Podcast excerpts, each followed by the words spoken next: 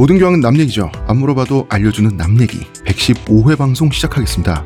문화평론가 이동규 대표. 안녕하십니까. 의문의 그녀 시호님. 안녕하세요. 안녕하세요. 저는 작가 홍대선입니다. 자, 제가 어쩌다 보니까 좀 쉬게 됐는데 시호님 잘 계셨나요? 얼굴 보면 잘쓴것 같지 않나요? 예, 잘 있었던 것 같은데 왜 이렇게 2주 만에 만나는데도 살짝 이렇게 어그로가 끌리죠?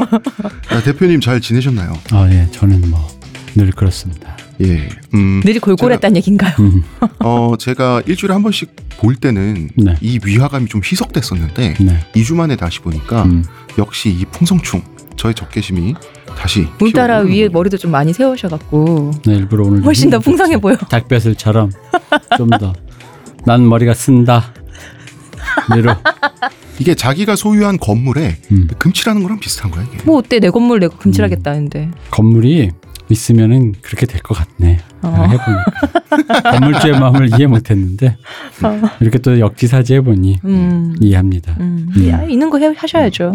예, 저는 어떻게 휘둘리지 않는 개인이 되는가 신간 관련 강연을 음. 지금 하고 있는데 지금 이제 몇 강 하셨어요? 이제 2강까지 했습니다. 어, 네번 남았구나. 예, 네 번 남았고 이 방송이 나갈 때쯤에는 세 번 남은 게 되는 거죠. 네. 궁금한 게 있습니다. 예. 그럼 1강 참석자 중에 피바다가 돼서 음. 2강에 불참한 사람은 몇 명이나 되나요? 귀에 어, 피가 제가 나서 눈으로. 음. 쓱 둘러봤는데 음. 몇, 몇 분은 되는 것 같더라고요. 음. 음. 어, 근데 사실 피바다 프로젝트는 제가 하향 조정할 수밖에 없었어요. 왜요? 피수영장 프로젝트. 아. 왜냐하면 시간의 압박이 있더라고요. 이게 7시에 시작이거든, 저녁. 네. 근데 사람들 그 대중교통 이용 시간도 있고 음. 제 강의가 끝나야 정리를 하고 거기 직원분들이 그 뭐야 집에 가세요. 음. 와, 난 지금 홍 작가 이런 말한거 처음 들어봐요. 홍 작가 그러니까 남 걱정해 주다니. 남 걱정할 게 아니라 지금 본인 말이 끝나기 전까지는 아무도 못 움직이는 게 본인의 신조잖아. 아 그렇긴 한데 제가 쫓겨날 수는 없잖아. 직원분들은 뭐 그냥 일찍 가시라고 하고 음. 거기 오, 오신 열쇠 달라 그러고. 어, 참석자분들은 일찍 보- 일찍 보내준다. 내가 아침에 일찍 보내주겠다. 아 아침 아침에 첫차 타고 가면 되죠. 음. 그럼요. 아, 막차가 아니라 첫차 그럼요. 프로젝트로. 늦게 들어가면 쓰나 일찍 보내주는 거죠. 아, 그러니까. 역시 시호님 음. 참고해 보겠습니다. 그러면은 피수영장 프로젝트는 피바다 프로젝트로 네, 가능하다. 다시 상향 조정되는 걸로 하도록 하겠습니다. 아 근데 이번- 이번에 강연에 뭐 벙커원에서 했는데 네. 벙커원 사상 그 신청자들이 가장 많았다 그러더라고요. 그랬다더라고요. 예, 그래서 뭐 굉장히 성황이라고는 하는데 네. 제가 사실 슬픈 일이 있었습니다. 왜요? 제 스피노자 편을 강연하는데 음. 저희 스피노자 특집을 들으시면 알겠지만 네. 거기 보면 어떤 개념이 있냐면 코나투스, 아페티투스, 쿠피디타스 개념이 있어요. 코나투스는 이제 생애 잠재적 본능 같은 거고, 잠깐만. 음, 우리 지금은 그런 자세한 거 안 하도록 해. 그래서 그런 게 세 개가 있는데. 있는데 어. 그거를 설명하기 위해서 사람들 이렇게 표정 앞에서 보니까 사람들이 잘 이해를 못 하시는 거예요. 어렵잖아요. 네, 그래가지고 아 이거 나를 희생할 때다. 어. 그래서 여러분 제 자신을 희생하도록 하겠습니다. 그 거기 조명이 밝으니까 음. 여러분 제가 탈모잖아요. 그래서 코나투스를 탈모는 전혀 해치지 않아. 생명에 지장이 없어. 아. 그런데 이제 이게 나는 탈모인이고 싶지 않아까지 가면은 쿠피디타스거든요. 얘기가 끝나고 음. 우레 같은 박수가 나왔어요. 한 방에 이해할 수 있는. 그래서 저도 뿌듯하더라고요. 그리고 강의가 끝나고 사람들이 돌아가고 빈 강의실에 남아 있으니까 내 자신이 너무 허탈해졌어요? 내가 왜 이렇게까지 내 스스로를 희생시켜가면서 이런 짓을 했나. 아니 뭐 없는 내가 거또 얘기한 것도 아니고 거야. 남들이 모르는 거 얘기한 것도 아닌데 뭐뭐 그렇습니다. 잘하셨어요. 아, 그럼 잠깐만. 어. 어. 쨌든 벙커원에 그 총수도 있고 강원 씨도 있고 네.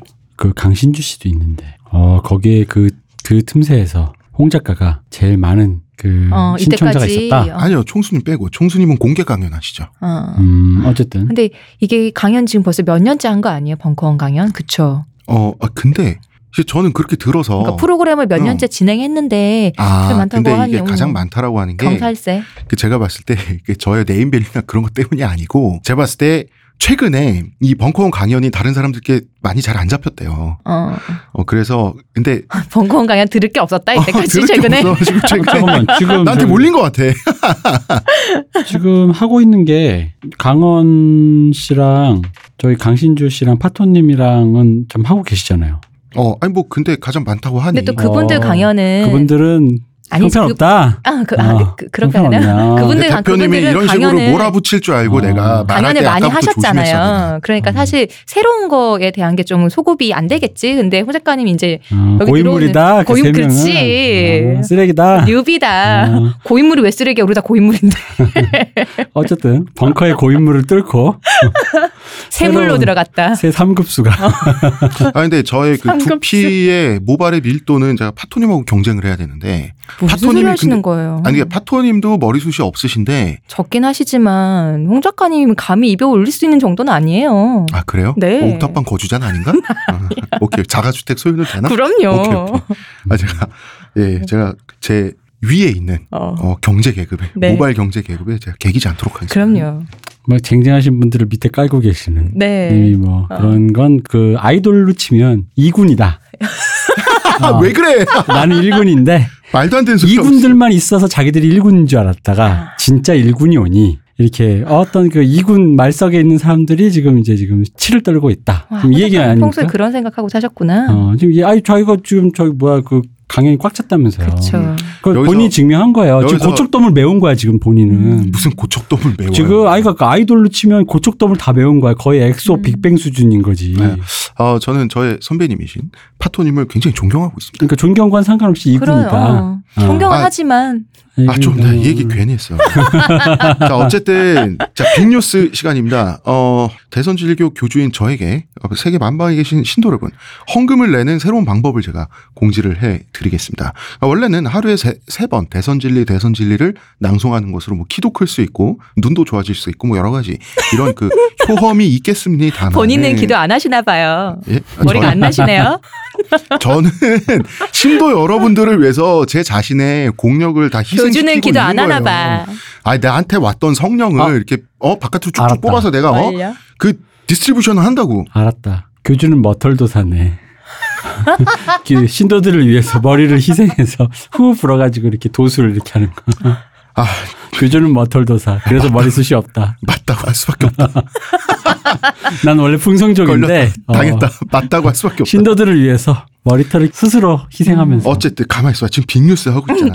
음. 하루 세 번 대선 진리 낭송 면제의 기회를 드리겠습니다. 자 어떻게 휘둘리지 않는 개인이 되는가? 팍팍 사는 방법이 있고요. 그 다음에 올해 이제 지금 아시안 게임 브레이크인데 음. 아 게임 브레이크가 끝나면 다시 시즌이 시작됩니다. 문 시즌? 야구 시즌.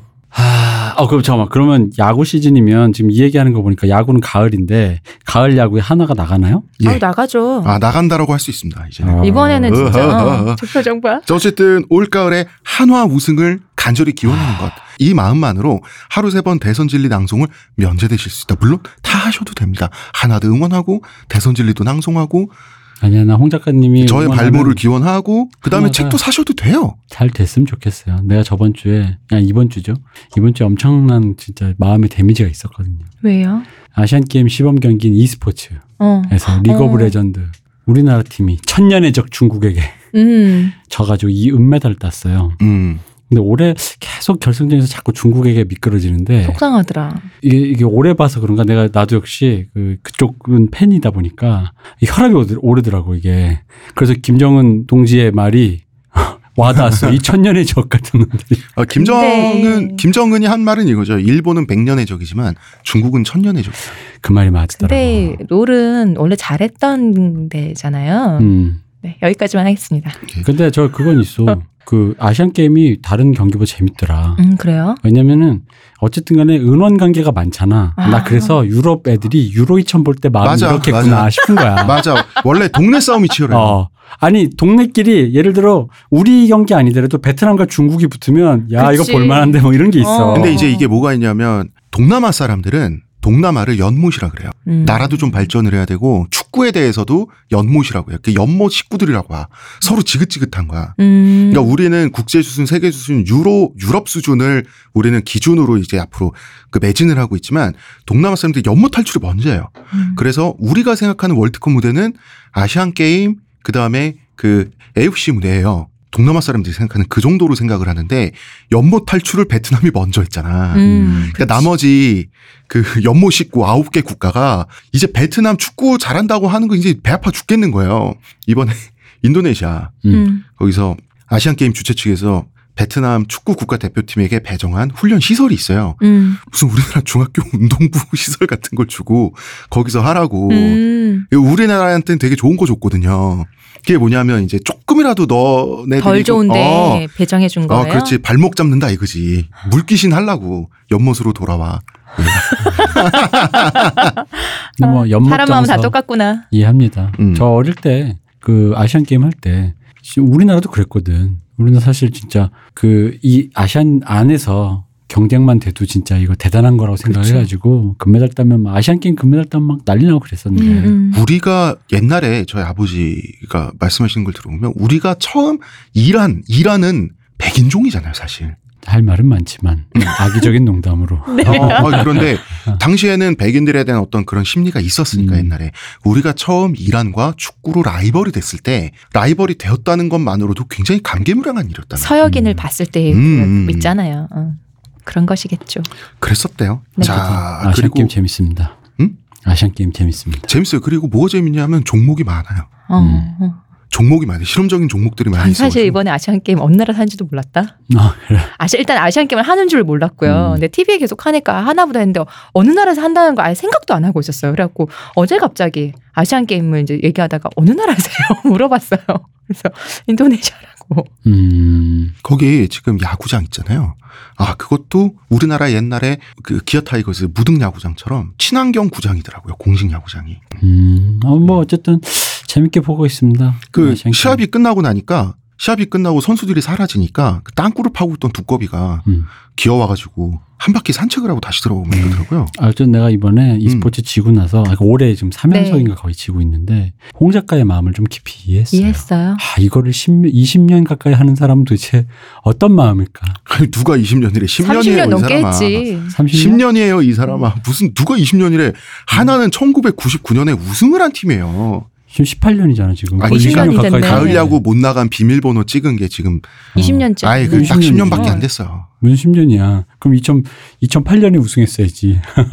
아 우승으로 따지면 이십- 그렇지. 20년, 이, 그 우승이지, 우리는. 우- 이 사람 지금 4강 이런 건. 대표님 어. 마음 이해한다면서 아. 울리지 마요. 아, 그래, 알았어. 어, 미안해. 내가 울겠어. 이해했는데도 다 완전히 이해 못했어. 아니 내가, 음. 내가 올해는 울 수가 없어요. 왜냐하면 너무 잘해. 사실 오랫동안 2위를 주자다가 지금 3위로 내려앉긴 했어요. 네, 감사합니다. 아이, 뭐. 다음 갑시다. 네. 음, 아니 잠깐만 한 마디만 더. 한용덕 감독 끝났어요. 사랑 한마디 끝. 했네. 어, 존경합니다. 중국. 자 오늘 할 얘기가 많네. 음. 네. 자 청취자 여러분 저희 아날람이 푸른숲 출판사와 얘기를 해가지고 예, 왜총 50권 분량의 초대형 프로모션을 진행하기로 했어요. 홍대 홍 작가님 책을 그렇습니다. 어떻게 휘둘리지 않는 개인이 되는가? 어, 이 책을 50명에게 그냥 드리는 건 아니고 신청자 수에 따라서 온라, 어, 온라인 서평단을 모집을 해요. 음. 그래서 이 방송이 나가기 전에 저희가 저희 아날람 페이스북 페이지에 어, 이 관련 프- 페이지를 띄워놓을 거예요. 서평단 모집 예, 그렇습니다. 페이지를 여기 와서 클릭을 하시면 거기 이제 링크가 있어요. 그 링크가 푸른숲 측에서 마련한 어, 앙케이트 같은 거거든요. 네. 예, 그거 뭐 한 몇 분이면 작성을 하십니다. 작성을 하시고 어, 진행을 하시면 돼요. 음. 그래서 책을 받으시고 서평을 쓰시면 됩니다. 그러니까 원래는 이게 한 15권, 20권, 30권 분량인데 저희가 아, 많이 좀 주세요 라고 얘기해가지고 총 50분. 음. 근데 이거는 아날람에서 저희가 이 공지를 드리는 거기 때문에 네. 아날람 청취자들을 대상으로 하는 아날람 행사입니다. 페이스북 페이지로 들어오셔야 됩니다. 예, 여러분 많이 많이 참여해 주세요. 아, 그리고 줄임말 공모, 줄임말 공모에 응모하신 분들, 당첨되신 분들 총 10분을 제가 꼽았는데요. 메일을 제가 보냈어요. 그런데 여러분들이 단메일을 보내셔야 한 번에 일괄적으로 배송이 되거든요. 그러니까 단메일을 안 보내시는 분들이 있으면 다른 분들도 책을 못 받고 계세요. 네. 예, 근데 여러 가지 안이 나왔습니다만 어떻게 휘둘리지 않는 개인이 되는가? 어, 안 되라고 줄인 분이 있어요. 응, 아니야. 마음에 들어요.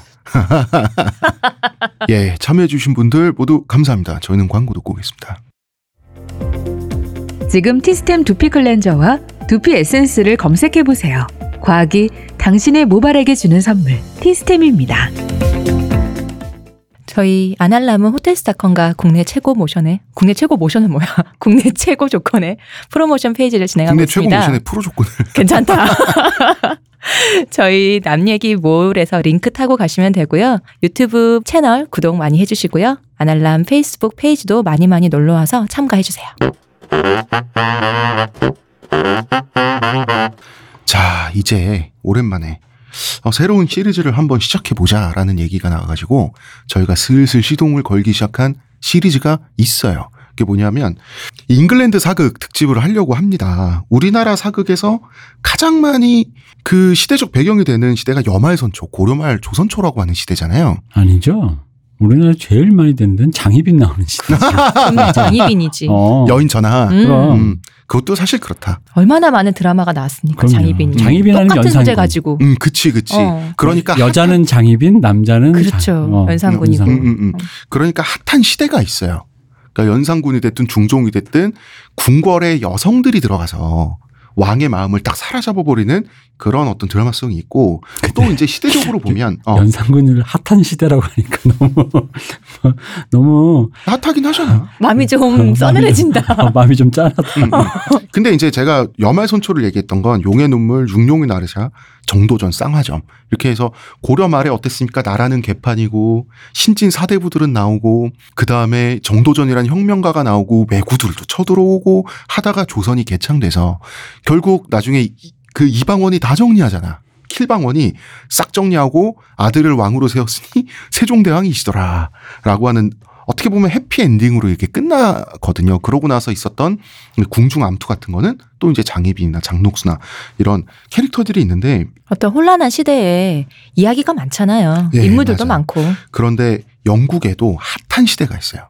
핫한 인물이 있고 여말선초에 해당하는 시기가 있었는데 영국의 이 시기는 시대적으로는 여말선초예요. 중세에서 근세로 넘어가는 시대인데 그 캐릭터들의 구성에는 이 여말선초 시대에 장녹수 장희빈이 다 들어가 있어. 한 방에. 한 방에. 그리고 참 편해. 왕도 한 명이야. 어. 헨리 8세라고요. 영국 사극에서 항상 반복되는 얘기예요. 그리고 지금 영국인들의 정체성이 만들어진 때라고 영국 역사학자들은 얘기를 하고 있어요. 어, 그 따지고 보면 우리나라가 이제 세종대왕에서 이 스토리가 끝나듯이 헨리 8세 때부터 엘리자베스 1세 때까지의 역사적 사실들을 말합니다. 그죠. 그 이 얘기는 어릴 때 보는 음. 그먼 나라 이웃 나라에서도 이 부분이 제일 되게 인상 깊고 핫하게 나와. 음, 음, 음. 음. 흥미진진하죠. 어, 가장 흥미진진해. 그리고 남자도 여자들도 캐릭터들이 정말 확고하죠. 음. 그 영국 정치의 치정극 로맨스가 들끓어. 그래서 왜 사극에서 천일의 앤 같은 드라마 소설도 나오고 네. 막 이러잖아요. 이 소설 제가 되게 좋아합니다. 이게 원래 필리파 그레고리라는 이 때를 주제로 이때 배경으로만 이제 시리즈로 글을 쓰시는 작가분이 계세요. 그 중에서 천일의 앤 불린이 그 시리즈 중에 하나거든요. 굉장히 글을 잘 쓰, 재밌어요. 음. 어 그리고 이게 유럽사에서도 중요한 파트입니다. 그러면은 이제 우리는 헨리 8세부터 그냥 헨리 8세는 왕이 있었다 라고 이야기하면 되지 않냐고 할 수 있겠지만 저희 아날람이 항상 그런 게 없잖아요. 그 세상에 그냥이란 게 없어. 지쳐. 그래서 그래서 지쳐. 아, 지친데 어쩔 수 없어. 왜냐하면 헨리 8세가 그냥 나온 게 아니에요. 이 사람이 어떤 환경에서 왕자로 태어나고 왕으로 등극했는지 음. 이걸 먼저 봐야 돼요. 그리고 이 집안은 자식들이 아버지를 싫어하는 집안이라서 이 사람의 아버지가 왜 그랬는 그 어땠는지를 봐야 헨리 8세는 왜 그랬는지까지 이해를 할 수가 있어요. 그렇죠. 어 그래서 백년 전쟁 얘기하고 장미 전쟁 얘기를 조금만 할게요. 한참 전 얘기를 좀 해야죠. 한참 전 얘기를 좀 해야 될 것 같아요. 어, 그 전에 또 하나만 더. 우리가 보통 영국이라고 하면 약간 모호해지는데 영국이 잉글랜드, 스코틀랜드, 웨일즈, 북아일랜드를 다 합치면 UK라 그러죠. 근데 UK, United Kingdom도 영국이라 그러고 네. 여기서 북아일랜드를 뺀 잉글랜드, 스코틀랜드, 웨일즈만 하면은 Great Britain이라 그러고 음. 이것도 영국이라고 하고 잉글랜드도 영국이라고 한단 말이에요. 근데 지금은 잉글랜드를 보통 영국이라고 생각하고 들어주시면 될 것 같아요. 이렇게 감이 잘 안 오시면은 큰 섬나라인 영국이 있고요. 그 영국에서 우리나라의 왼쪽에 제일 아래쪽은 다섯 아니지 일곱 시쯤에 위치한 게 웨일즈고 웨일즈를 떠나서 웨일즈 옆 위에 간떠 있는 섬이 아일랜드고요. 스코틀랜드는 영국이 제일 위에요. 그 섬의 가장 위쪽. 음. 음. 어, 이게 체제는 한 국가 체제 안에 통합되어 있는데 음. country 그러니까 그 문화와 언어라든지 이런 정체성을 가지고 있는 country로서는 여전히 다른 나라라 그래서 축구 국가대표팀이 달라요. 그렇다면서요. 네, 뭐 만약에 그렇습니다. 그러면 우리나라가 통일을 하면 음, 남한과 북한이 하나의 나라긴 하잖아요. 그렇죠. 근데 정체성은 다른 country가 각각 되겠죠. 이런 식으로. 그 뭐 일단은 그 과정을 우리도 거치지 분단이 않을까라고 너무 해서 오래됐으니까 같은 그래서, 정체성을 음. 가지긴 쉽지 않을 거 그래서. 고려 연방제니 뭐니 하는 일단 그 중간 그런 단계 얘기가 아이디어가 있었잖아요. 나오는 이유 네. 자체가 어, 어. 바로 한 번에 섞여서 통일이 돼버리면 혼란이 올 것 같으니 음. 중간 지대를 어, 아, 그 중간 단계를 거치자라고 하는 건데 그 중간 단계라고 하는 것도 우리는 한민족이기 때문에 결국은 통합돼야 된다라고 하는 지향점을 갖고 있는 반면에 그런 지향점이 영국에서 UK에서는 옛날부터 없죠. 그렇죠. 그런 차이가 있어요. 예, 그런 차이가 있어요. 어, 아, 이 잉글랜드는 네. 스코틀랜드와의 또 이런 인종적 구성에 있어서 음. 못된 농담들이 많지만 여기서는 생략한다. 왜, 왜 하고 삐 처리하세요? 어, 아버지, 아버지, 아버지, 아버지, 아버지와 어머니, 어머니, 어머니, 어머니가 어디서 왔을까? 그러면서 물 건너서 오신 분은 어디서 오신 분일까? 뭐 이런 거 이제 쓱 얘기하면 이게 이 영국 그 유럽 사람들 요 얘기를 많이 하더라고. 음. 그러니까 왜 이태리 저 지중해 계열, 이태리, 프랑스, 스페인 계열 사람들 중에 약간 피부가 까무잡잡하신 분들이 놀림당하는 기믹이 있고요. 음. 영국인들은 주로 이제 저 바이킹과 바이킹의 고통의 지배와 네. 원래는 앵글로 섹슨이 먼저 그렇게 왔는데 음. 그다음 바이킹이 다시 한번 고통의 지배를 하러 왔는데 여기서 고통이란 말을 제가 쓰는 이유는 앵글로 섹슨에 비해서 바이킹이 여러모로 큽니다. 네. 음, 여러모로 큽니다. 주먹도 크고 도끼도 크고요. 도끼도 크고요. 어, 뭐, 뭐 이렇게 여러모로 큽니다. 음. 고통과 사륙의 어떤 역사 속에서 음. 고통도 컸죠. 아, 잉글랜드 사람들이 어, 괴롭다. 바이킹들이 잉글랜드인들을 지배할 때 음. 옛날에 치안 확립을 위해서 좀 협조해 주세요라고 안 했어요. 음. 지배할 때 후드려 패가면서 지배를 했습니다. 그래서 뭐 그런 얘기들에 대한 그 근원에 대한 얘기들을 하면서 서로 이 농담도 하게 옳지 않은 음, 음. 이 농담들을 할 때 이제 보통 정복에 서사니까 소환되는 것이 어, 이제 그쪽이 이제 얘기가 많고 그것 때문에 따라 올라오는 뭐 스코틀랜드 또 얘기 아뭐 결국은 이렇게 니네. 조상 강간범이다 뭐 이 얘기하는 거지 뭐. 강간 범이다가 아니죠.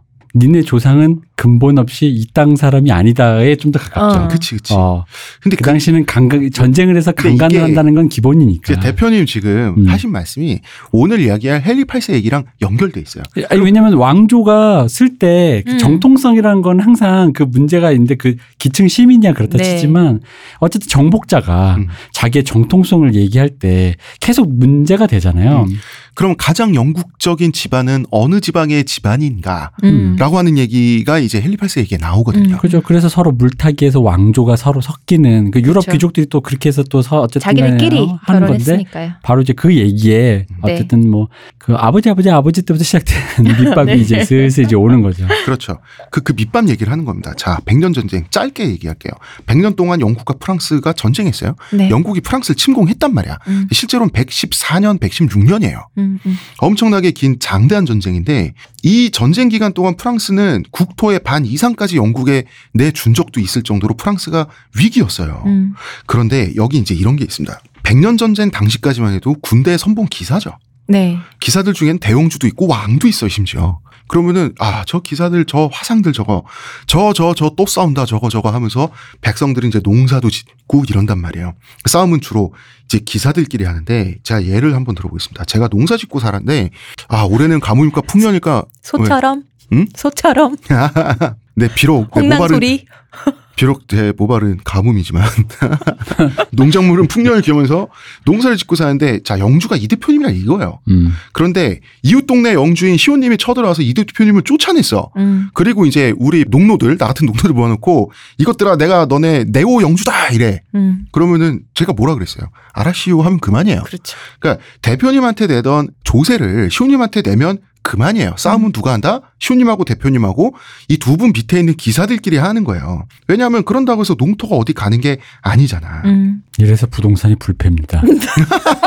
맞아. 결국 이 중세 봉건주의, 그 다음에 봉건 영주들 사이의 싸움이라고 하는 것도 부동산 싸움이에요. 맞아요. 음. 그렇죠. 음, 거기 풀어놓은 농도들이 나한테 얼마나 받쳐주느냐. 음. 이거거든. 근데 중서 유럽의 귀족이란 게 다 게르만 바이킹들이야. 음. 기본적으로 전사 집단. 그래서 게르만식 성을 쓰면 유럽에서 너 너네 집안 뭐 있나 보구나라고 음. 하잖아. 그래서 이 사람들 자기들끼리만 결혼해요. 혼맥이 어마어마하게 복잡해. 음. 요새 우리나라 재벌 혼맥도가 중세 봉건 귀족 혼맥도처럼 돼 있어요. 구조가. 그리고 지네들끼리 후손 나 국제 결혼도 많이 해요. 음. 왜냐면 귀족들끼리 결혼해야 되니까. 그러니까 어? 너네 국제 결혼해? 야, 너 프랑스 귀족인데 영국 귀족이랑 결혼해? 그게 아니라 귀족 그냥 귀족이 귀족이랑 결혼하는 거예요. 그리고 다른 나라에 아니었다고. 영지도 많이 갖고 있었잖아요. 그렇죠. 영국 귀족이 프랑스에 영지 갖고 있고 많이 갖고 있었어요. 흔했잖아요. 음, 그것도 왜 영지가 유산이랑 혼수로 왔다 갔다 해. 그 땅은 거기 어. 그대로 있는데 그러니까 평민과 귀족은 그만큼 동떨어져 있었어요. 음. 그러니까 영국 귀족은 나는 영국 평민하고 더 가까운 영국이라는 정체성보다는 영국 평민보다 프랑스 귀족과 자기들이 가깝다라고 믿었고 실제 혈통적으로 더 가까웠어요. 음, 음. 그러면은 농민들, 백성들은 백성들 대로 자기네 귀족이랑 자기가 같은 나라의 국민이다라는 개, 이런 끈끈한 개념이 없어요. 국민이라는 개념 자체가 없을 테니까. 없지 없지. 근데 어. 한 나라 사람이란 개념이 없는 그렇죠. 거야. 그리고 만약에 저한테 이 시기에 어 뭐야 그 뭐 무슨 옹그 말면서 옹대선 말면서 당신은 어느 어느 나라 사람이냐라고 하면 프랑스 사람이긴 한데 딱히 프랑스인으로서의 정체성 내가 프랑스인인 건 알아도 프랑스인으로서의 정체성이 막 이렇게 느껴지진 않아. 어느 영준이 밑에 있는 농노라고 먼저 얘기하겠지. 음. 이게 자기 정체성이 1번 첫 번째였단 말이에요. 되게 재밌는 게 봉건주의가 되게 웃겨요. 영국 왕은 영국의 왕으로서는 프랑스 왕과 동급이야. 그렇죠. 근데 이제 오랫동안 영국 왕이 프랑스에 자기 영지를 갖고 있었어요. 음. 프랑스 땅에. 그러니까 프랑스 땅의 영주로서는 프랑스 왕의 신하예요. 그렇죠. 그래서 영국 왕이랑 프랑스 왕이 만나잖아요. 만나면 인사를 두 번 해요. 한 번은 동등한 왕으로서 악수하는 인사가 있고 딱 끝나면 신하가 자 이제 다음 인사 하면 이제 영국 왕이 무릎을 꿇고 손등에 키스를 해야죠. 그렇죠. 그두 번을 해요. 음. 그두 개를 해요. 그러니까 이게 봉건주의의 재밌는 점이에요. 음. 근데 사실 영국 왕이 신하로서 프랑스 왕의 무릎을 꿇어야 했던 이유는 영국 왕이 싸움을 더 잘해서야. 음. 프랑스 땅을 빼선 뺐는데 그쵸. 성공했기 때문에 어. 프랑스 땅의 일부를 영주로 갖고 있는 게 된 건데 남의 나라 음. 안에 내 땅을 갖고 있어도 침범 당하지 않을 수 있을 만큼 힘이 있으니까 가능한 거잖아. 그렇죠. 그렇습니다. 이, 이때 우리나라랑 완전 우리나라의 개념이랑 달라요. 예를 들어서 고려 국왕이 요동을 정벌했다 이거요. 음. 그럼 당연히 요동 반도는 고려의 국토로 편입되는 게 맞는 거지. 네. 우리의 사고 방식으로는. 어. 근데 이, 이 동네 사람들 사고 방식으로는 요동 반도는 고려 국왕의 개인 영지가 되는 거예요. 그 고려 국왕인 동시에 이 사람들 걸로 치면 중국 황제의 직속 신하기도 한 거예요. 신기하다 진짜. 그 굉장히 신기한 거지. 어. 이, 그, 이만큼 부동산적이야. 어. 중세 봉건주의가. 이만큼 땅 장사야. 희한하다. 음. 즉, 프랑스라는 건물에 새들거나 입주한 사람이라고 어. 생각하는, 하면 돼요. 그 2, 3, 층에 4층 대해서는. 가져가셨네요. 어. 근데 백년 전쟁을 하다 보니까 프랑스인 영국인들이 피하 식별이 확실해진 거야. 음. 100년 동안 두 나라가 갈라져서 싸우다 보니까 귀족부터 평민까지 나는 영국인, 나는 프랑스인이라는 정체성이 생겨버리는 거야. 그래서 전쟁 초기에는 계급의식은 강한 반면에 양측이 애국심은 별로 없었어요. 음. 그러니까 프랑스 기사가 나는 프랑스를 위하여라고 돌격한다기보다는 위에 있는 사람이 누군가 왕이죠. 음, 음. 왕에 대한 충성심으로 하고 돌격했단 말이야. 음, 음. 근데 백년 전쟁이 끝날 때쯤이 되면 어떻게 되냐면 프랑스 해방을 위하여라는 구호를 외치면서 말을 타고 진격을 하게 되는 거예요. 음. 영국도 마찬가지.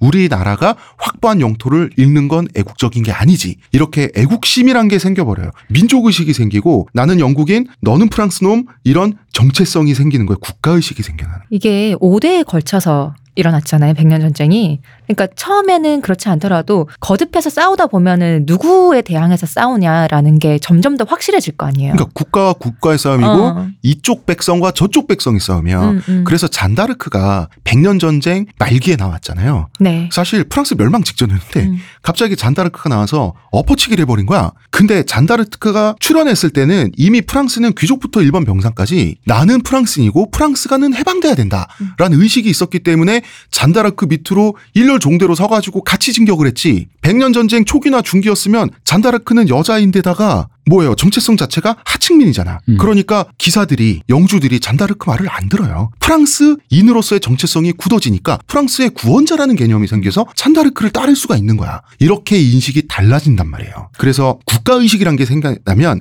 이제 저 같은 백성들은 우리 동네 영주님, 대표님이나 시호님 얼굴만 보고 살지가 않아. 국가 단위로 사고하게 되는 거야. 인간이 드디어. 그러면은 아, 이 주상전하께서는 잘 지내시나? 왕의 건강, 왕이 뭐 하고 사냐?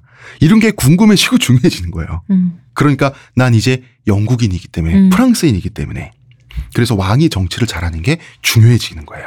그래서 한마디로 우리나라 옛날에 그 호프집 이런데 치킨집 가면 동네 아저씨들이 그 대통령이 말이야 막 이러잖아. 음. 요런 국민들이 최초로 생겨나게 되는. 그리고 영국은 원래 약소국이었는데 나중에 엘리자베스 1세 여왕이 영국을 최초로 강대국으로 올려놨다.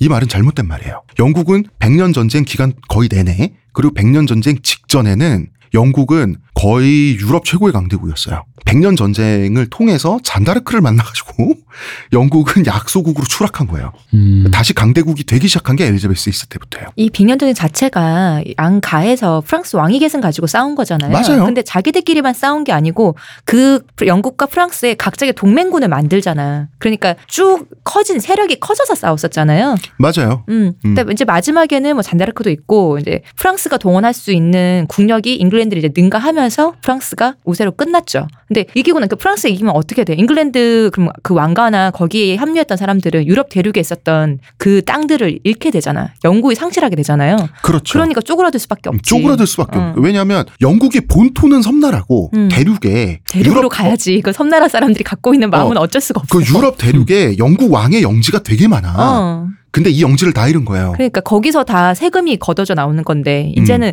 그걸 다 잃고 그 섬에서만 서로 박터지는 수밖에 없게 된 거죠. 그래서 돌아왔더니 여전히 싸움 잘하는 스코틀랜드 놈들이 음. 너네 전쟁 지고 왔다며 음. 한판 붙자 막 이러고 있는 거야. 골치 아프죠. 어, 자 이제 이제 왕과 백성이 백년 전쟁이 지나면 이전에 비해서 보다 직접적인 관계를 맺어요. 음. 그 전까지 왕들은 어떤 존재냐 하면 신화 속의 존재야. 궁궐에 틀어박혀서 뭐 용하고 싸웠대더라 뭐, 뭐 이러고 있어. 어? 뭐 키가 3미터래더라 막 이러고 있어. 이제는 왕이 길거리에 행차를 나. 음. 행차를 나가서 그 백성들한테 그 말을 뿌려주거나 음. 얼굴을 보여주고 이러면서 당신들의 보스가 여기 있다 음, 박수 쳐라 이러면서 직접적인 관계를 맺는 거예요. 야 나 여기 잘 있으니까 너네도 일 열심히 하고 어 알지 이러는 거예요. 그러니까 백성들은 영주보다 왕을 더 크고 직접적으로 의식을 하죠. 그렇죠. 그러면 왕의 권력이 그만큼 커지는 거예요. 중앙으로 집권되니까. 그렇습니다. 그리고 100년간의 전쟁 때문이기도 한데 전쟁이란 걸 하면 대표님 무조건 그 최종 결정 명령을 내리는 사령관의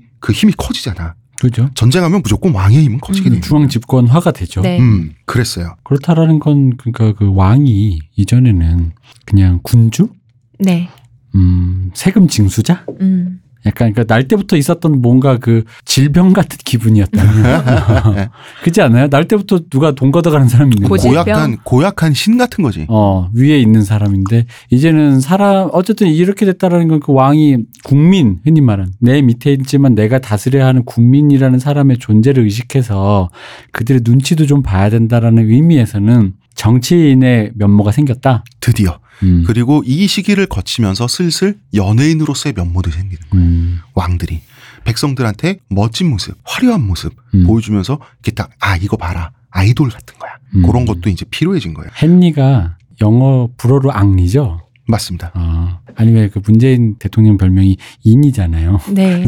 우리 앙리 헨리를 왠지 앙리로 해야 더 귀여울 것 같아서. 그때 귀족들은 다 불었었잖아. 어, 악리라고 불렀겠죠. 아, 백년 전쟁 얘기를 한 번 더 할게요. 불어 얘기가 나왔으니까. 음. 백년 전쟁이 일어나기 전에는 혹은 그 전반기, 중반기까지는 프랑스 귀족이나 영국 귀족이나 다 불어를 썼어요. 음. 음, 귀족들은 프랑스어를 썼죠. 다 불어를 썼어요. 그러니까 서로가 서로 그렇게 다른 사람이라고 인식을 안 했다고. 음. 근데 백년 전쟁이 끝나고 나면 이제는 영국 귀족은 영국어를 써요.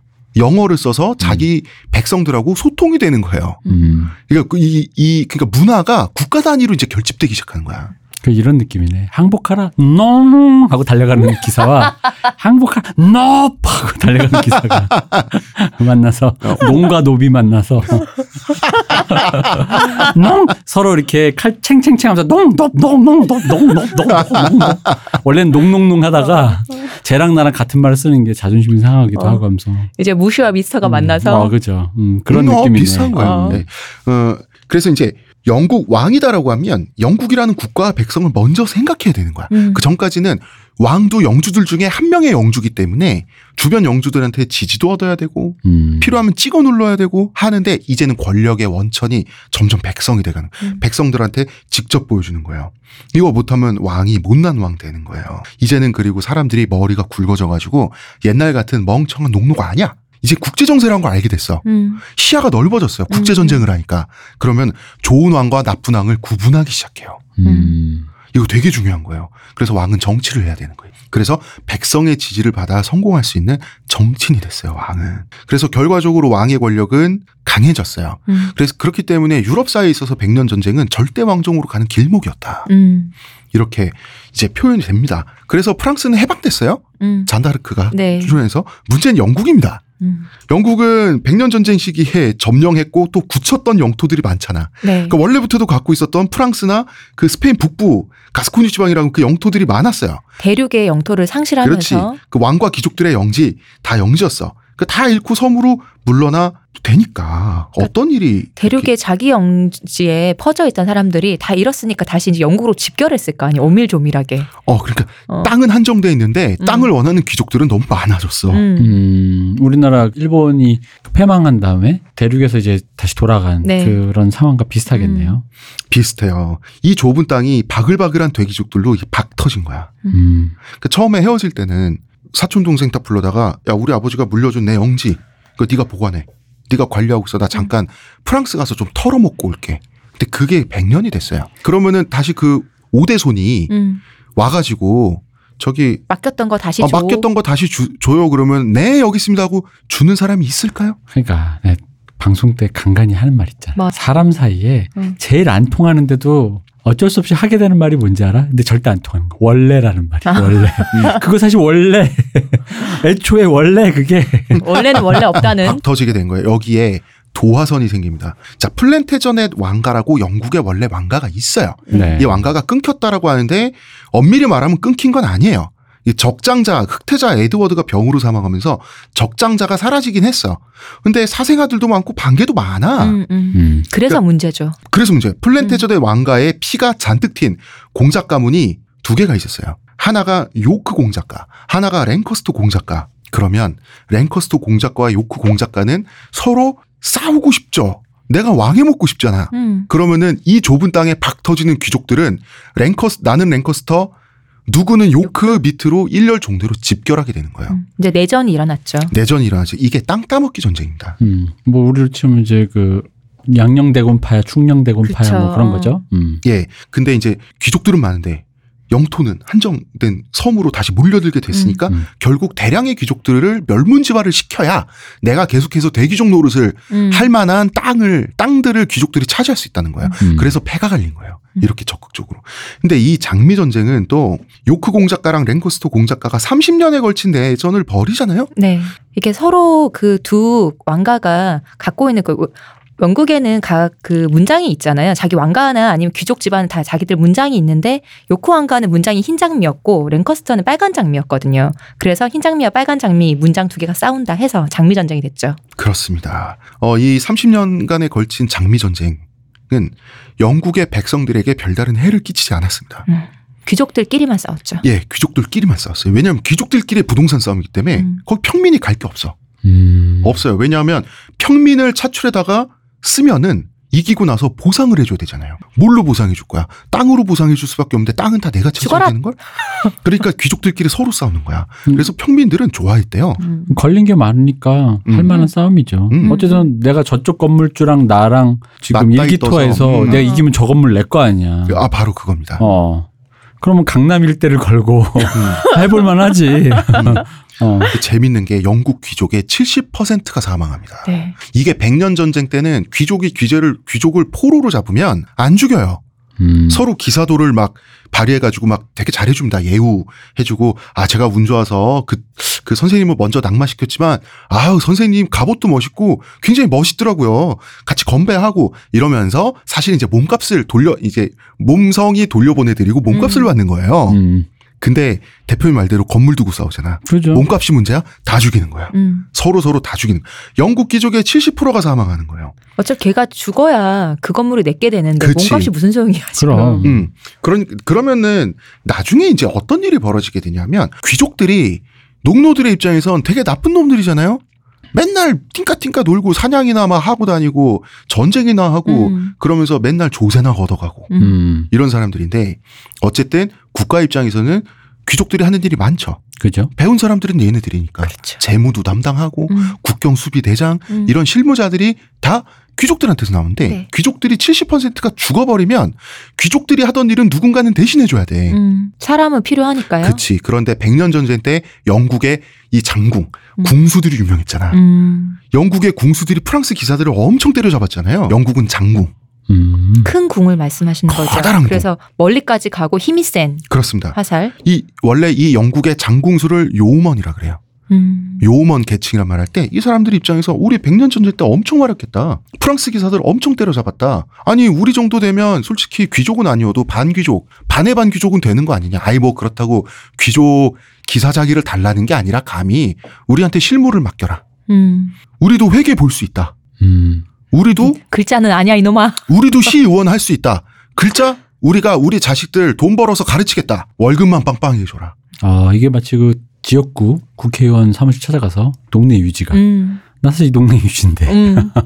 나 정도 내가 되면 한다. 어, 나 어. 정도 되면 이 동네 빠삭하다. 어. 어. 이게 뭐냐면 전쟁을 통해서 귀족들을 보조해 줬잖아. 음. 같이 피를 흘려줬기 때 할 말이 있는 거야. 그러면서 요먼 치러야지. 그렇지. 그러면서 이제 요먼이라는 계층이 뜨게 되는 건 귀족들이 70%나 죽었기 때문에 또 가능하기도 했어요. 이러면서 영국엔 최초의 계급 이동이 이루어지는데요. 음. 이게 나중에 산업 혁명까지 이어집니다. 음. 어쨌든 자, 이 그들만의 리그잖아. 네. 이게 왕들하고 어? 백성 귀족들끼만 싸우지 백성들이 거의 동원이 안 됐어. 그들만의 리그인데 요크 가문 랭커스터 가문 홍장미 백장미 둘 다 각자 왕을 배출해. 그렇죠. 왔다리 갔다리 왕을 배출하면서 둘 다 왕조야 그래서. 서로. 어 서로. 근데 그 왕 야 이제 내가 왕이다. 이제 내년쯤 또 죽어. 전쟁터에서. 음. 그럼 와 쟤네가 왕 됐다.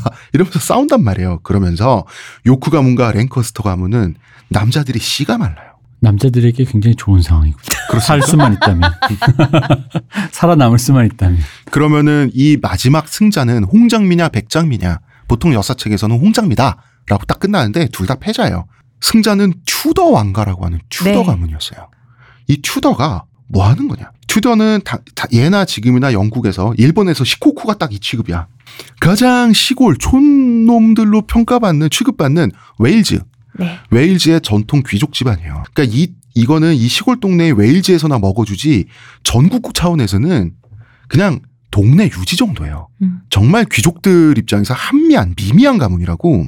그런데 랭커스터와 요크 가문은 서로 아무리 멀어도 8촌이 안 넘어가. 음.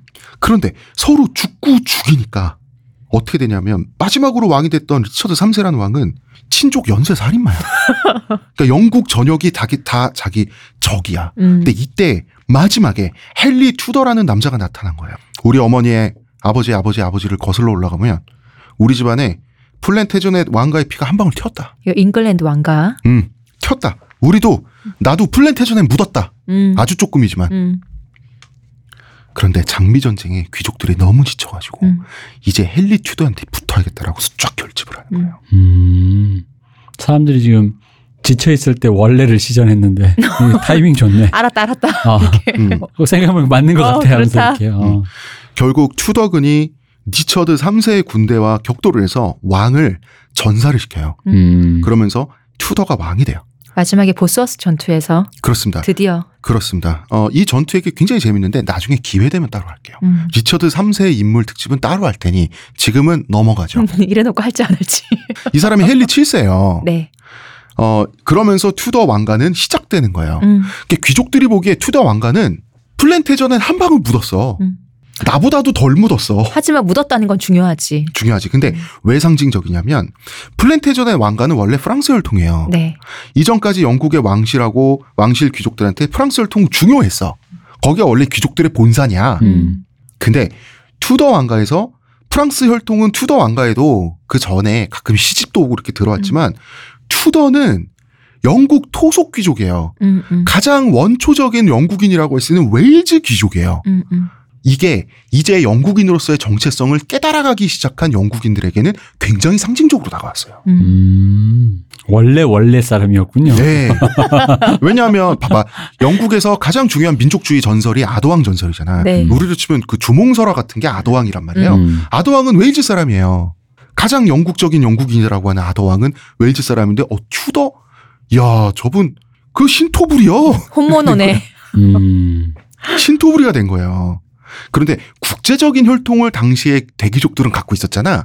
이 사람들이 보기에는 시골에서 올라온 무슨 저 흙 묻은 놈이야. 음. 그러니까 왕이 그치. 돼버린 거야. 이쪽은 정통성을 주장했고 난 원래다. 저쪽 사람이 보기엔 개족보다. 음, 음. 그쵸. 근데 둘 다 말은 돼. 음. 둘다 말은 되는 게 플랜태저넷 묻었어. 음. 옛날에 그 그리고 웨일즈? 가문이야.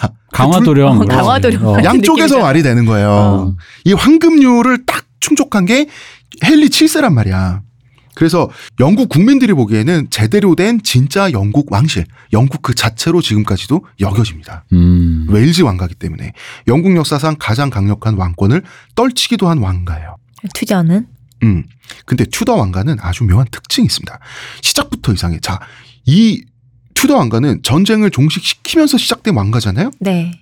그 리처드 3세를 전쟁터에서 죽이고 시작된 왕가예요. 네. 리처드 3세가 전쟁터에서 머리에 쓰고 있던 관을 그 시체에서 빼가지고 헨리 7세가 쓰면서 시작된 음. 음. 그 전쟁터에서 시작된 왕가인데 문제는 헨리 7세 말이죠.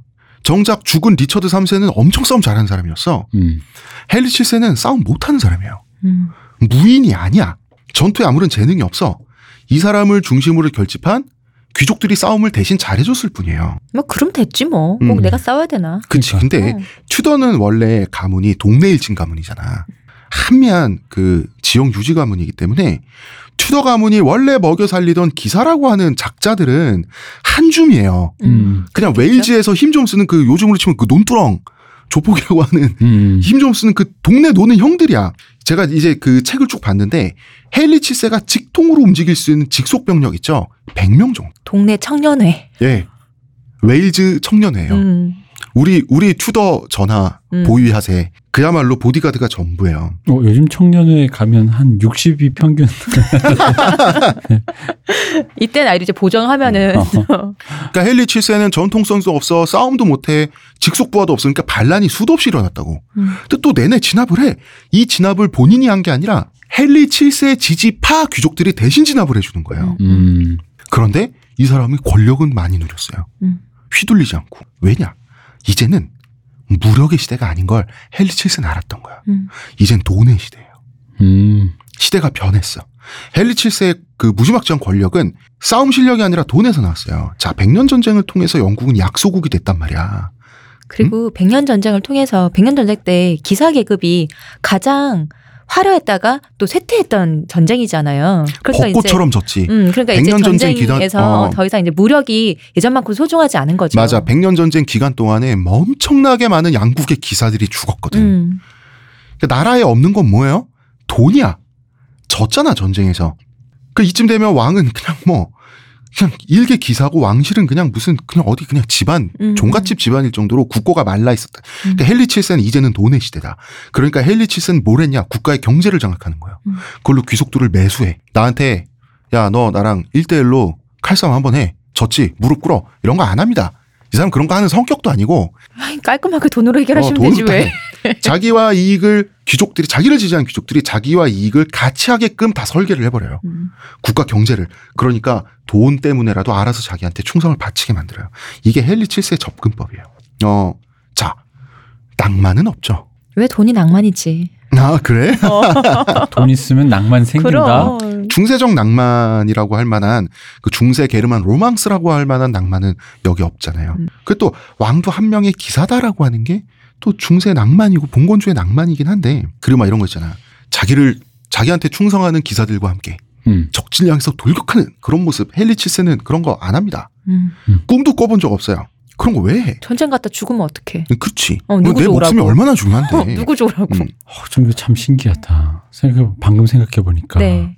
그러니까 사람 죽이려고 뛰어들어가는 건데도 불구하고 그걸 어떤 낭만성으로 지금 머릿속에 치환하고 있는데 그냥 사람이 조용하고 평화롭게 돈을 세고 있는 건 음. 왠지 낭만적이지도 않고 멋도 없다라고 느껴지는 이 기분은 이거 어디서 파생된 걸까? 왠지 그런 기분이 드네. 이미지가. 왜그 낙차가 어디서 생긴 음. 거지? 음. 굳이 사람 죽이겠다 뛰어가는 놈들 아 낭만적이야 멋있어. 그게 썰리는 내가 거기 썰리면 낭만적이지 않을 거 아니에요. 근데 음. 하지만 온 방을 가득 채운 돈을 헤아리는 거왜 낭만적이지 않을까? 그러게. 아, 내가 설득된다. 그치. 그러니까, 설득됐어. 어. 근데 총평을 할게요. 먼저 총평을 하자면 헨리 칠세는 국가에 대해서 대기업 총수처럼 최초로 접근했다. 음. 음. 그래서 이 사람은 수전노예요. 돈의 화신. 엄청난 구두세요. 왕실 국고의 금전 출납부를 자기가 직접 매일매일 적고 기입을 했어요. 별명이 가계부 왕. 좋다. 테니스 공 하나 사는데 드는 비용까지 손수 다 기입을 했어요. 그래서 카드에서 몇 실링. 정말 왕한테 푼돈이거든요. 실링 단위는 파운드도 음. 아니고 그 몇 실링 잃어서 가슴 아파한 것까지 일개 다 적었어요. 카드 놀이에서. 그리고 수많은 규정을 만듭니다. 아, 귀족들한테 자 이제부터 어 귀족들은 몇 명 이상의 사병은 보유할 수 없어. 몇 명 이상은 저기 뭐야 니네 전쟁 일으킬 수도 있고 반란 일으킬 수도 있으니까 몇 명 이상은 무기로 그 무장시킬 수 없어.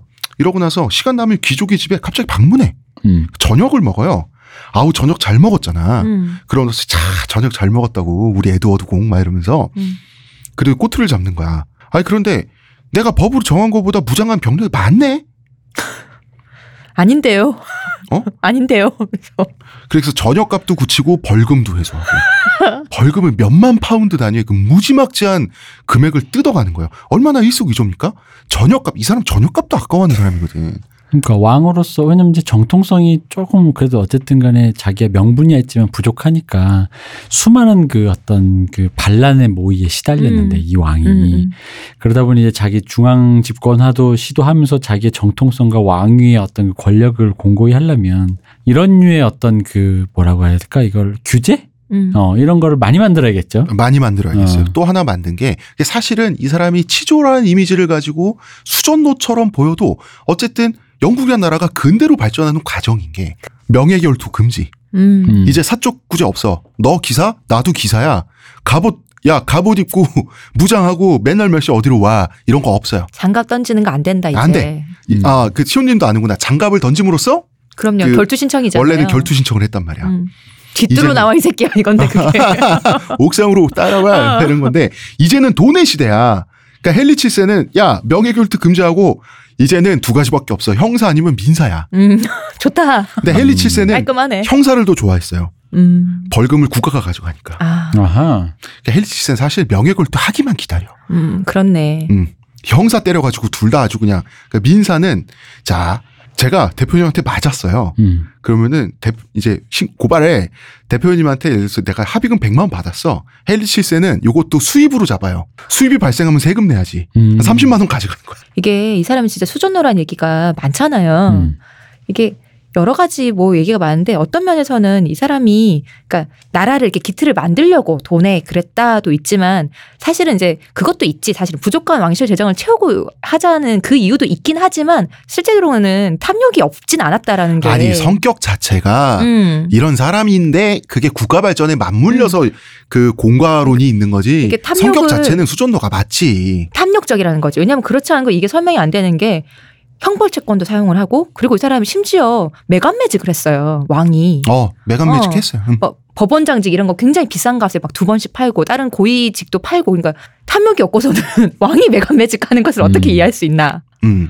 그리고 결혼할 때 이 사람이 원래는 이 사람이 튜더 가문이지만 랭커스터 쪽이잖아요. 그래서 홍장미잖아요. 그 문장이. 그래서 정말로 장미 전쟁이 진짜로 끝난 거는 그 요크가 쪽에 흰장미 쪽에 그 딸과 결혼을 하면서 사실은 장미 전쟁이 정말로 이제 종식이 된 거잖아요. 아 그러니까 정통성이 없으니까 정통성 그렇죠. 확보를 위해서 그리고 두 양쪽이 오래 싸웠으니까 음. 정말로 화해를 하면서 전쟁이 끝나는 거지 결혼으로 맺은 거죠. 음. 엘자베스가 결혼을 했는데 그 대관식 비용이 아까워서 그. 차일피일 미루다가 요쿠저한테 욕을 많이 먹, 먹었다. 예, 요쿠가한테 맞아요. 야- 욕을 많이 먹었다고. 욕을 많이 먹었어요. 어. small wedding. 헨리 웨딩. 아니 안 했다니까. 근데 웃기겠다. 아. 웃기겠다. 그 청담동에 있는 음. 고급 웨딩 그 스튜디오인데 음. 만약에 그 웨딩 스튜디오 이름이 헨리 7, seven 이러면 되게 웃기겠다. small wedding의 그 자체 사실은 밀어드립니다. 그러니까 그 거기는 이제 wedding planner가 양가 부모들만 모셔놓고 비용이 사실 이렇게 드니까 안, 한, 안 하는 안 하는 걸로. 쪽으로. 이 사람이 국가를 발전시킨 건 본인도 엄청 탐욕스러운 사람인데 음. 탐욕스러운 사람이 왕이 되니까 영국이라는 나라도 탐욕스럽게 경제적으로 발달하는 거예요. 음. 국가도 이런 장점도 있어. 가령 영국에 들어오는 포도주는 영국 국적의 배로만 수입될 수 있다. 음. 이런 조례를 만들어 버리거든요. 그러면 영국의 상공인들은 큰 이익을 보죠. 그리고 이 사람들은 영국 국고에 세금 내니까. 세금을 내고 이 돈을 어디서 씁니까? 영국에서 내수에 쓰잖아. 이런 식으로 이런 거는 백성들이 좋아해 줬다고. 그러니까 욕도 안 먹고 돈도 벌고. 그렇지. 나라도 잘 되고 어. 나도 잘 되고 하지만 더 돈 더 벌면 좋으니까 나라에 크게 해가 되지 않는 선에서는 뭐 매간 매직도 뭐 하고 어떻게 그런 어떻게 거죠. 크게 어. 해가 안 돼. 고위가 고위직을 매간 매직했는데. 근데 이제 헨리 7세는 이런 생각을 했다 그러더라고요. 영국에 있는 귀족놈들은 다 거기서 거기라는 거지. 음. 어차피 도낀 객긴이라면 어차피 수준이 비슷하다 이거야. 음. 어느 자리에 누구를 앉히든. 그렇다면 나한테 돈안준 놈보다는 돈 주는 놈에게 주는 게 결과가 똑같다면 나도 돈 벌고 음. 걔는 그 관직 해 먹어서 좋고 라는 사고방식을 갖고 있었던 모든. 돈이 다 국고로 가진 않았다고 하지만. 음, 그죠. 음. 당연하지. 헨리 8세는 자, 우리의 주인공 드디어 나왔습니다. 헨리 8세. 음. 이 사람 이름도 헨리예요. 1491년 6월 28일에 이 수존노 헨리 7세 왕의 둘째 아들로 태어납니다. 이 사람 첫째 아니에요. 둘째예요. 네. 네, 저는 그런 생각, 이때의 중세 시대에 이렇게 영국 이걸 보면은 지들끼리 이름 안 헷갈리나 이런 생각해요. 스페인, 영국, 뭐 프랑스 다 하면은 다 헨리 아니면 여, 여자애들은 딸이면 캐서린, 엘리자베스, 메리 막 이렇게 이름을 돌려가면서 쓰잖아요. 음. 안 헷갈릴까? 나 살 때는 겹친 사람 별로 없잖아. 위로 그냥 3세, 2세 나부터 하나씩 줄여가면서 있으니까. 왜 전화를 스페인에도 엘리자베스, 아, 예, 예. 여기도 엘리자베스. 당시에는 왕 같은 경우는 이렇게 불렀어요. 어, 예를 들어서 엘리자베스 여왕이다. 지금 살아 있어. 1세 이런 게 필요 없이 엘리자베스 of 잉글랜드라고. 잉글랜드 의 음. 엘리자베스다라 그러면 아 현 여왕 그분. 그러니까 그리고 이제. 그럼 of나 von 그 de 다음에 뭐가 나오냐면 이제 그 영지가 나와요. 음, 음, 음. 자기 음. 그 영지랑 자기명이랑 많이 겹치거든. 그런 식으로 해서 당시 대 사람들은 구분을. 근데 이게 그럼 유럽인들은 헷갈리지 않냐? 음, 당대 유럽인들, 현대 유럽인들뿐만 아니라 당대 유럽인들도 헷갈렸대요. 음. 음. 너무 많은 동명이인이. 있어. 근데 그 아버지 아들도 이름 응, 똑같고 근데 그 쪽은 이름을 우리처럼 짓는 게 아니라 이름을 고르잖아. 그러니까 이제 그런 물려주고. 어, 현상이 일어나는 거죠. 음. 어, 우리 주인공은 둘째 아들 음, 태어났어요. 태어났어요. 근데 위로 다섯 살 많은 첫째 형이 원래 있었어요. 음. 이 첫째 형의 이름이 아서야. 아서. 아더인데 이거 아서라고 부를까 우리 아더라고 부를까? 아서요. 아서야. 네. 아더는 아서 주세요. 좋다. 음. 라임 좋고. 아, 아, 이 근본 없는 라임. 예, 입에 짝짝 붙어요. 헨리는 왕위 계승권자가 아니죠. 둘째잖아. 그렇죠. 그래서 자 프라임 prince 왕세자는 어디 가서 다치기라도 하면 큰일 나죠. 음. 나쁜 거 배우면 안 되죠. 국가를 통치해야 되잖아. 엄격한 교육을 받으면서 어디 가서 계단에 굴러서 무릎팍만 깨져도 거기 옆에 있었던 시종이나 하녀 작살나는 거예요. 당연하죠. 근데 둘째 왕자의 성장기란 거는 자유분방했다는 거지. 음. 둘째 왕자는 딱 이거야. 건강해봐도 잘하다고. 뭐 죽지만 않으면 너는 뭐. 음. 헬레는 평민 출신 친구를 친하게 사귈 정도로 궁궐 밖에서 깨벗고 놀았다 그래요. 음. 어, 음악부터 활쏘기까지 하고 싶은 건 다 하고 자랐는데, 자, 활쏘기는 원래 영국에서 어떤 계층의 무술입니까? 하, 그 밑에 하층 계급의 무술이죠. 원래 아. 평민, 어, 원래 평민들의 아까 무술이란 요먼이라 그랬나요? 그렇죠. 네. 그러니까 헨리가 나중에 장성해서 자랐을 때 활쏘기를 잘했다는 것은 계급을 상관하지 않고 다 어울려서 놀면서 자랐다는 뜻이에요. 음. 그러니까 헨리는 사실 행복하게 컸다라고 생각할 수 있어요. 하고 싶은 건 다 하면서 컸다. 음. 로빈도 생각하면 그러네. 음, 음, 그렇네요. 어, 그럼요. 어. 음, 누가 어떻게 놀고 다녔는지는 알 수는 없지만 음. 그런 걸 유추해 볼 수 있고 뭐 시쓰기도 하고 다 이제 하다가 하기 싫으면 때려치고 좋아하면 계속하고 굉장히 자유로운 좋은 그런 성장기를 좋다. 보낸 거지. 하고 그런데 싶은 거 다 했구나 진짜. 음, 그런데 문제는 형 아서가 15살의 나이로 사망을 하게 되는 거예요. 제가 저는 이거 대본을 쓰면서 이 시리즈 제목을 제 마음속으로 잠정해서 영국이 나르샤라고 줬는데 음. 이 지점에서부터 드라마는 시작하는 거예요. 음. 자, 왜? 형이 그냥 죽었으면 이렇게 치정극으로 안 가.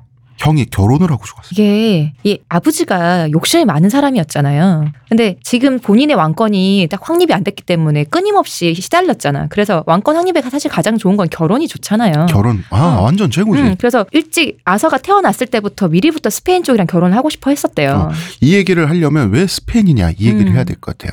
스페인은 결혼으로 탄생한 국가예요. 카스티아 왕국의 독립적인 음. 지배자인 왕과 아라곤 왕국의 왕국을 지배하던 여왕이 결혼을 하면서 스페인이란 나라가 태어난 거거든요. 음. 그러니까 스페인 이 두 부부 사이에서 난 자식들 있죠. 음. 가장 고귀한 혈통이라 그랬어요. 그렇죠.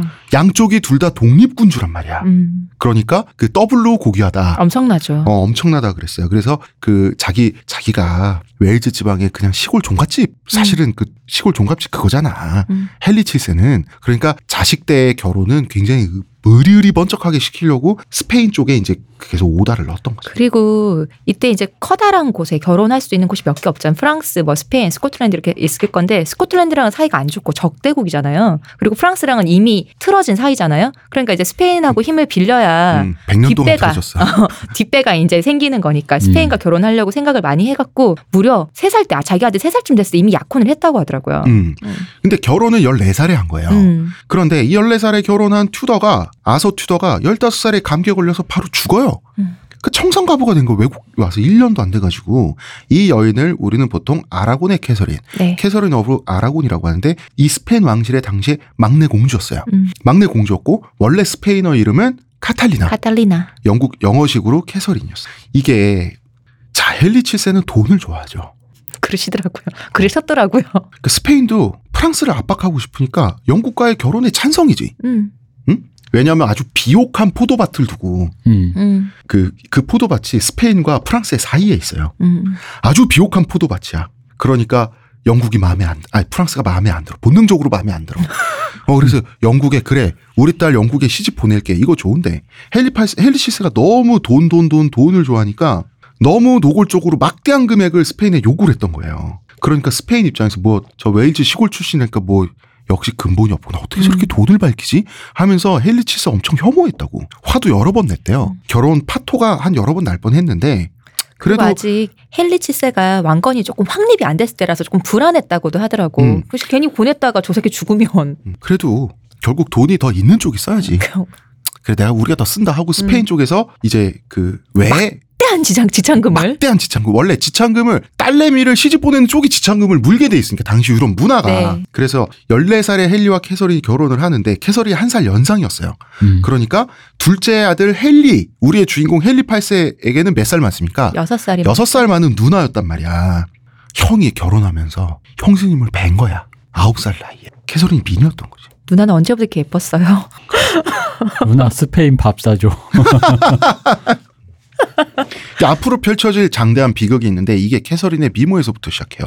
자, 스페인 사람이라고 하면 좀 키 작고 머리 검고 가무잡잡한 이베리아 반도 사람이란 이미지가 있기 때문에 음. 많은 그림이나 드라마 이런 데서는 어떤 그런 쪽의 그림이나 그런 쪽의 배우들이 기용이 돼요. 흑발의 미녀가 나온 경우가 예. 많죠. 흑인이 나온다고? 아니야 흑발이라고. 자, 그러나 스페인을 창시한 사람들은 순혈 게르만 귀족들이에요. 음. 아라곤의 캐서린은 전형적인 백인 미녀세요. 음. 완벽하게 파란 눈에 창백한 피부에 그 금발에 그 다음에 높은 콧대를 지닌 그 이게 헨리 8세 이때 당시 9살의 헨리 8세 눈에 굉장히 환상적으로 보였다 그래요. 왜냐하면 중세 기사 로맨, 로망스 기사 소설 기사 전설 소설에 나오는 전형적인 이 기사가 구해 주어야만 할 용 같은 괴물한테 잡혀 있는 전형적인 미녀의 모습 있죠. 음. 그 미녀상에 부합하는 여성이었다 그래요. 그지 이게 튜더 왕조 웨일즈 그쪽 그 완전 진짜 완전 토종이잖아 영국. 네. 루니 같이 생겼을 거 아니야.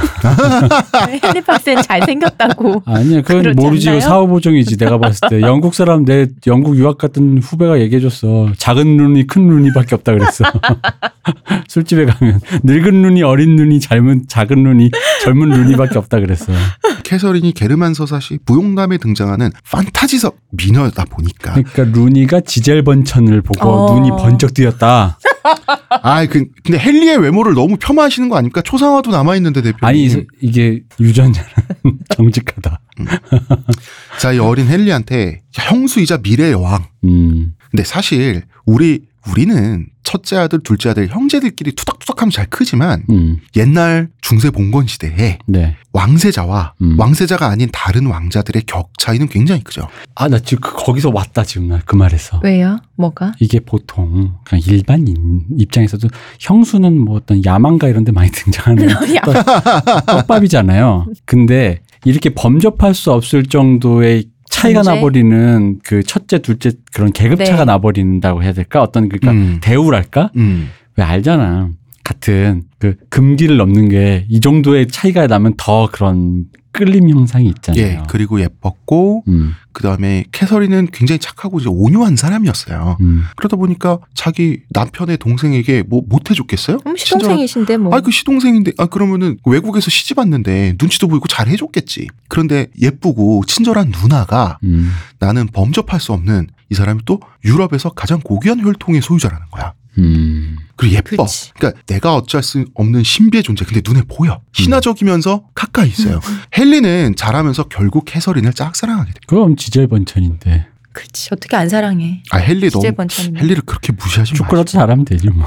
근데 아까 말씀하셨던 거 있잖아요. 왜 왕세자와 다른 왕자들의 격차 있잖아요. 그게 꼭 음. 중세는 아닌 것 같아요. 킹스 스피치라고 그 음. 영화 보면 2차 세계 대전 때인가 그 영국 음. 얘기잖아요. 네, 그렇죠. 거기서 콜린 퍼스가 찰스 3세가로 분하잖아요. 네. 거기서 둘째 아들로 나오거든요. 근데 형이 그 심슨, 음, 음. 음, Mrs. 심슨과 결혼을 하면 결혼에 사랑의 도피를 하면서 왕 왕위도 버리고 가면서 본인이 왕이 되잖아요. 근데 거기 보면 그런 일화가 약간 나와요. 유모가 둘째 아들은 왕이 안 될 거니까 확대를 해요. 왕자인데도 불구하고 어릴 때 때리고 막 그런 게 나온다. 왜냐하면 보면은 사각지대 있으니까. 그러니까 중세만도 아닌 것 같아. 근데 그 군주국은 어쩔 어. 수 없어. 어, 역시 거기도 유치원에서 굉장히 최근의 일이잖아. 이 정도면은 음. 사실. 근데도 그런 일화가 나오거든요. 근데 원래 그 형한테만 잘해주고. 아 그리고 이런 이런 이 말씀도 드려야겠다. 영국에서 유모가 자기보다 신분이 훨씬 높은 정말 정말 완전 감히 음, 바라보지도 원래 못할 신분 차이에 아이를 관리하고 키울 때 있죠. 음. 이때 영국에서 학대 사건이 많이 일어났어요. 옛날부터 지금까지. 거기에는 영국 부모들의 영국 귀족 부모들의 이게 빅토리아 시대에 형성된 관념이라고 하는데 그런 게 있다. 애들은 강하게 거칠게 키울수록 튼튼하게 자란다라고 하는 그런데 음. 제가 말한 거 요점은 형이 왕이 될 형한테는 똑같이 어릴 때 같이 보잖아요. 왕이 될 형한테는 잘해주는데 왕이 안 될 그냥 이 왕자한테는 막대했다는 거지. 아, 그치. 그 어떻게 미래 그랬다는 왕한테 거지. 그럴 수가 있어. 어. 근데 이제 유모에게 귀족의 자제들이 학대당했다라고 하는 모티브의 얘기가 많은 거는 그 귀족들이 자식들 험하게 키워야 잘 큰다. 음. 강하게 키워야 잘 큰다는 관념이 있어가지고 또 그런 그, 그 유모에게도 애들을 매질하거나 할 만한 그런 또 이제 재량권이 있었다 그러더라고요. 아, 나 지금 그 생각 들으니까 음. 재밌는 게 생각났다. 아직도 그 왕실이 남아있는 나라가 있지 않습니까? 일본도 있고. 네. 왕실 나라끼리서 왕, 황태자 서바이벌 같은 프로 하면 재밌겠다. 강하게 키우는 거. 강하게 키우려면. 그래서. Produce Imperial. 어, 그치. Produce Imperial. 진짜 재밌겠다. 어. 과- 왕자 시리즈 시즌 하고, 야, 공주 시즌 하고 해가지고. 아, 그러면 또 딴 데서는 어디 그 양갓집 규수들을 모아, 모아 가지고 음. Produce Queen 해야지. 한쪽에서. 그러니까 이게 여- 외국은 우리나라 그러니까 아시아는 왕비지만 네. 외국은 여왕이잖아요 네. 그냥 그러니까 외국 특히 모아놓으면 그- 그건 형평성이 있으니까 괜찮을 것 같아.